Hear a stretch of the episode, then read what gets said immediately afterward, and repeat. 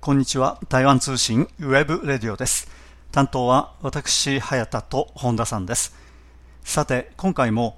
台湾、日本のビジネス関係、ますます拡大に期待と題して、明基貿易副総経理の周業峰さんにお話を伺います。このインタビューは4回に分けてお届けしています。今回はその第4回最終回です。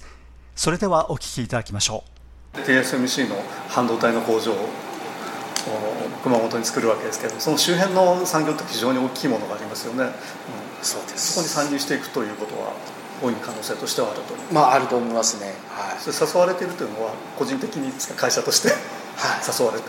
まあ個人的にもあるし、はい、会社としてもありますけどね、はい、で個人的でしたら実際もうあのそっちのそんな大きな会社ではないんで、で会社対会社の仕事で持っていくのは難しいですけど、でも少なくあの中華、えーと、熊本に熊本に行ったら事務所だけでも,、うん。もうあの作り作りたい。構えましたら TSMC とのつながりできるから、やっぱり地元に連絡窓口がなかったら対応の仕事まあ、そのまま日本に持っていけないでそのあのその関係もなくなりますから。一つの事務所だけでも作りたいっていうなるほど。台湾系の企業はもう多分みんなそう思ってる、うん、でもその TSMC は台湾の会社ですからその台湾の本社と話せばいいんじゃないかっていうそっちの方が有利じゃないかっていうのは感じもしますけれどもそういうわけでもないそういうわけでも現地の工場の方に行く方がチャンスとしてはあると。何ローカなんですか？ロローカルコンテンコンテンツですか、うん、もう地元の,、まあ、あの購購入とか購買の比率も上げなきゃいけないと思いますけどでもやっぱり台湾系の企業ですから日本に行っても実際あの関与してる人が台湾人最初はやっぱり台湾人ですので台湾人対台湾人同士のあのそういうコミュニケーションもやりやすいから最初は大体は関連企業とか関連の会社も一緒に連れていくんですよ、うん、最初台湾系の企業中国にいたのもそうですね、うん、大体はあの、まあ、上流から下流までも全部、うん、全部一緒に行く、まあ、そういう。TSMC はあの医者行くだけではなくて、ね、多分関連企業も全部一緒に行きますから。でもそういったその台湾の関連企業と台湾の本社の関連企業の本社と話すということがもっとあの効率がいいんじゃないかと思うんですけれどもそういうわけでもないそういうわけでもないですね、うん、やっぱりあのそっちに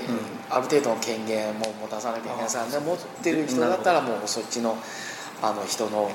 権限になってしまうとやっぱりあ在日本側で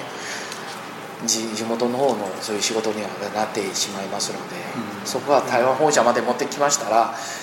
もう時間かかるし、うん、ね、タイミングで、ね、タイミングでも間に合わない可能性もありますから、うんはい、じゃその辺りでまた大きなビジネスが展開できそうな感じができると思いますね。ありますか？みんな期待してますね台湾の。台湾台湾系の企業みんなそういう期待してますね。で行ったらじゃあ TSMC だけではなくてあそこにソニーも大きな半導体工場もやってるし、はい。はい、で日系企業はやっぱり集落になってしまいますので、我々聞いてる取引先今の取引先のあそこにまた新規投資する数億、まあ、数百億ぐらいの新規投資もするからやっぱり一つの集落にありましたらいろいろチャンスが出てくると思いますね。はい、周さんが考えているチャンスっていうのはあの具体的にもしお話できるんだったら何かあのまあもちろんえっ、ー、とご紹介いただきたいと思いますけど。消耗部品。消耗部品。ももちろん必要ですから、うん、で人が集まりましたら食事も必要じゃないですか。お酒も売れます。ね お酒も。ね、台湾台湾の仕事ひょっとしたら台湾台湾料理でもそういう店でも作れるじゃないですか。っていう台湾台湾のお友達は笑いながら、はいはいはい。そういうこともあるし。半導体関連だけじゃなくてその周りがいろいろもうそうです。もう結局全体的に。もうあの熊本の近辺にあのリトル台湾とかそれはできるかもしれないですから、なるほど。なんかいろいろまず面白い話は聞くしで想像もできるし、はい。まあ、一つの企業特に TSMC のような大きな企業に行くと、もうほとんどやっぱり家族とかそれを連れていくとそういうそれなりの需要が出てくると思いますから、でも考えてみるとですね TSMC が台湾で工場を作ればそれ全部台湾でビジネスできるわけじゃないですか、はい、で日本に持っていけばあの投資も日本に行ってしまうし人も日本に行ってしまうというので、はい、台湾の方が空洞化してメリットないっていうことにはなりませんか、はい、まあそれも確かに言われてはあるけど、で日本に行くとアメリカに行くのは、私聞いた話はやっぱりちょっとあの目的が違うし、うん。えまあ、実際必要性も違いますからアメリカはもうアメリカの政府で要求されていくしかない、まあ、政治的な要素は。政治的な要素はそうです。ね強いです、ね、日本の方がやっぱり自動車関係これがどんどんどんどん増えてきて、うん、でソニーからのそういう、まあ、あの要請とか誘いもあったから、やっぱりソニーと TSMC ある程度保管関係あるんですよ。競争じゃなくて、一方はシモスのようなあの画像とかそっちの非常に強い強みを持ってるそっちの半導体関係で TSMC はどっちかというとあの、まあえっと、ロジロロあ同畜ですか。CPU とかそっちの方が強いんで、はい、それでもうちゃんと、はい、はい。もう分業できましたら、うん、私いい方法にいくと思うんですよ。で台湾の TSMC も自分の友達とかクラスメートもそこで就職してますから,、からもっとあの線の幅狭いとかだ幅幅が狭くなあのなるのも限度ありますから。でも今まで、えーと、平面のという蓄積で積層じゃなくてもう 3D で積層するっていう技術もこれがどんどんどんどん、はい、開発していくから、まあ、もうやっぱり遅れているプロセスはもうどんどん海外とか中国でも日本でも落ちていってて台湾は一番最先端の最先あの最先端のプロセスで台湾でまあ開発しているっていうのがいい。であとかなり水と電気を使う産業ですから台湾は本当にこのままでしたら TSMC を維持すること自体難しくなると思うんですよ、だから逆に台湾でまだ競争力のあるところだけ残して、でもう競争ができない仕事だったら、まあ、ちょっとシフトしていかないと難しいと思いますね。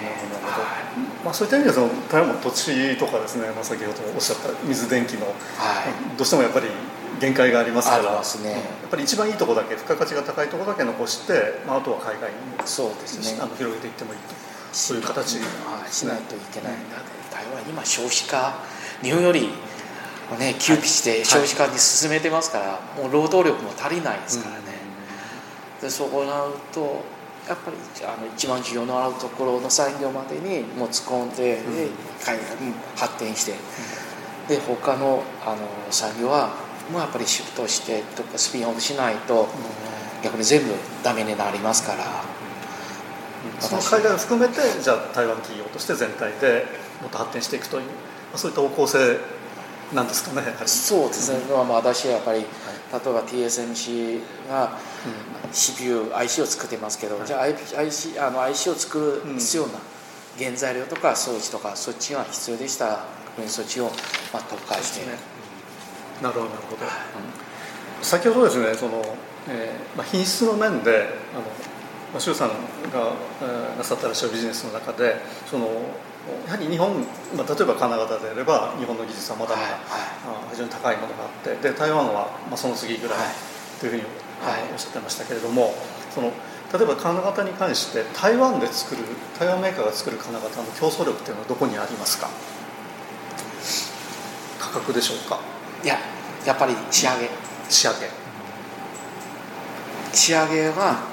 違違いますね。あの一番簡単な例にすると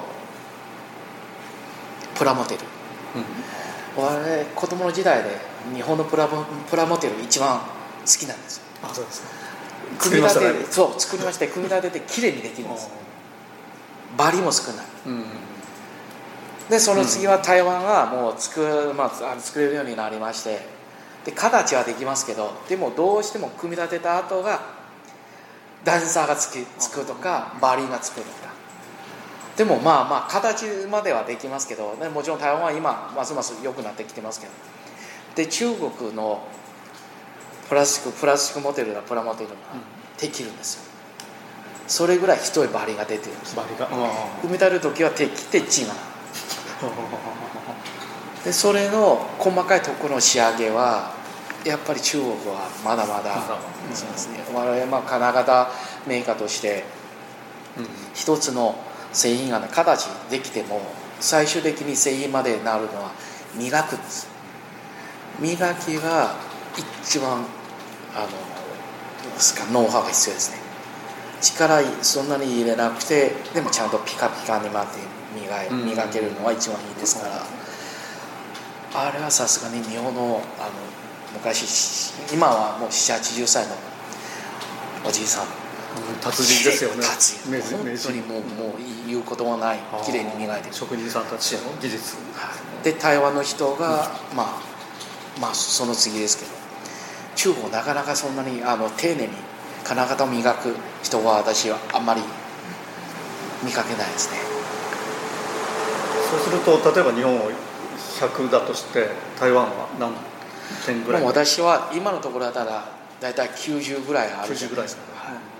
で中国は80か、まあ、70ぐらいあるないぐらいですね。まあもちろんそれも会社によるけどあと場所によりますけど田舎に行けば行くほどコストが安くてでも物が粗末です。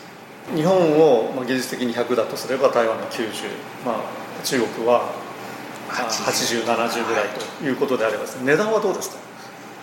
値段は今日本は円安ですからそうです、ね、逆でしてるんですね。なるほど。大体今100にして台湾はもう105ぐらいになってしまいますね。はい。あるものによってはそういうふうになってる。ものによって。ものによって。台湾でも材料輸入の方が多いから。あそうですね、そう、はい、で輸入して加工して、うん、でまた、まあ、今言うのは日本まで持っていく前提でね、台湾で物を作って日本まで持って物流コストも必要ですから、ね、逆に日本、ね、日本国内で作るのはそんなに物流のコストかからないわけですからそれで全体的にすると最近なかなか見積もりがね受け取ってくれないんですよ。なるほど。高いと言われてる。いや変わってないですけど為替為替レートだけでもそのぐらい違いますから、随分そう。台湾元が上がってますね日本に対して。日本に対してそうですねで中国がまだ競争力あると思いますね、あそうですか。はい。大体日本まで持っていって10%、20%ぐらいのあのそういう違いがあると思いますよ、うん。はい、ただその品質がいいものを選ぶか。そうです、ね、まあまあこのぐらいでやって。そう我慢してこのぐらいで使ってもいいであれば、あと自分であの加工するとかそういうことですかねやっぱり、ね、さでも最近確かに私聞いてる話ですけどドン・キホーテでも最近メイドインチャイナのものがものすごく減ったらしいんですね。やっぱりコスト的にも構想力がなくなりつつあるんじゃないかなと思いますね。でも先ほどのその為替レートの関係で価格が逆転するということになると日本メーカーにもまたチャンスが出てきたっていうことですかね。出てきてますね。出てきてますか？海外にはだいぶ売りやすくななりますね、はい、台湾のメーカーでもその日本から金型をというところはありますか？えっとまあ日本から金型買うのは逆にあんまり聞かないけど、うん、でもあの消耗部品とか、うん、工業産業の機械の消耗部品とかそうあるいは工作機械の中の制御部品はもう日本の方が逆に今あの買いやすくなりますね。それそれなりに競争力があるんですよ。三菱電機、ファナック。あと、まあ、パナソニックパナソニックのサーボモーターそっちは、うん、やっぱりだいぶ安くなって台湾台湾の企業に対しては買いやすくなりますね、まあ、そういったあの面で周さん自身日本から台湾にっていうビジネスもなさってらっしゃると思いますけれども、はい。えー、最近そういった部品などで当たった商品ってありますか？商品あの周さん自身自身。自分は取り扱ってないですけど、うん、でもあの取引先、うん彼はやっぱり日本のそういう部品たくさん使ってますからそう。で一一時期、うん、あのサーモとかボールスクリューとかそういう産業の部品世界中で足りなくなって、でドイツから買ってたんですよ。でそれもやっぱり今だいぶまだ日本のメーカーの方に戻ってきてますね。なるほど、はいでその日本のメーカーの部品を使使って作った台湾のメーカーが作った例えばあの設備とか装置を、はい。まあ、周さんは、はい。その日本の方にまたまだ、はい、販売するとか、そういうそ、まあ、間接的にそういうあの、はい、日本のものを使ってそうですね。そうそうですそうですそうです。で台湾の装置は、はい、あの日本に売れるのは、うん、実際組み立ての方がまだ日本が人が少ないですからで職人の給料も高いし、うん、であとやっぱりあのキーパーツは日本製であっても、はいそういうキーパーツを収納する楽、うん、その辺は台湾製はまだ安いんで、うん、全体的に台湾は装置関係でしたらまだ競争力があるんですよ。なるほど。でさっき申しました仕上げの方も。生じて、台湾の装置メーカーはねあの辺までは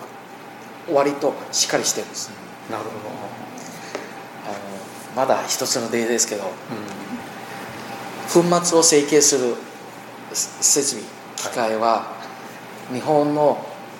あの、まあ、名前はっきり申しますけど日本は吉塚というあの機械メーカーが2年前もう会社閉めたんですよ。採算取れないから、で台湾には台湾吉塚という会社があるんです。それは日本吉塚の1975年ぐらいからそこの OEM 先で。で資本関係もあったけど、途中で切れまして。でも名前そのまま残してやってますけど。純粋の台湾の会社。純粋の台湾の。今は純粋の台湾の会社で。も作ってる装置は同じなんです。日本吉塚と同じ装置。で日本吉塚なくなってもう台湾の吉塚がまだ残ってますから日本のお客様から台湾吉塚の方には装置を買うことにはなななってる。で台湾吉塚の機械を真似して中国でも作ってるんですよ。だそれは安い。もう台湾吉塚の半年ぐらいの装置で作れますけどやっぱりお客様は買わないんです、中国のマレーしてる装置は半年とか3分の2の値段で最初12年。全然もう使いますけど5年後はもうガタガタになって。で日本吉塚は実際日本吉塚の装置は40年前の装置もまだ今お客様使ってる。でオーバーホール頼まれてる。で台湾吉塚のもうそういう装置オーバーホールしてまだ20年ぐらい続き使い続けられる。で台湾吉塚使っあの作った装置も日本のお客様にもあの1号機は出荷してから30年近く経ってまだ元気で使ってるそれなりやっぱり外観をまあ見てるってなっても中身の鉄の材質熱処理そこでいろいろ面でやっぱり見えないところはね台湾の系の企業はもう頑張ってものづくりをしてるんですね。なるほど。はい。日本まああの最近もななあのいくつの会社聞いたけどやっぱりおじいさんおばあさん年取ってで廃業して作れなくなる。で最初話持ってくるのはもうほとんど台湾。台湾で物をあの探したい。台湾で物を作りたい、中国はまあいろいろの面でやっぱりしばらくは考えてないですね。なるほど、はい。まあ、そういった意味ではですねその台湾と日本との間の、まあ、いろんなビジネスが、えー、ますます、まあ、周さんのところに入ってきそうですね。いややりたいですね。はいやりたいですね、まあ、一応ちょっと隙間狙ってもっともっと、はい、頑張っていきたいですね。じゃどうもありがとうございました。どうもありがとうございました。台湾、日本のビジネス関係、ますます拡大に期待と題して、名機貿易副総経理、つまり副社長の周行宝さんのお話を伺ってきました。このインタビューは4回に分けてお届けしました。今回はその第4回最終回でした。担当は私、早田と本田さんでした。それではさようなら。台湾通信 webradio でした。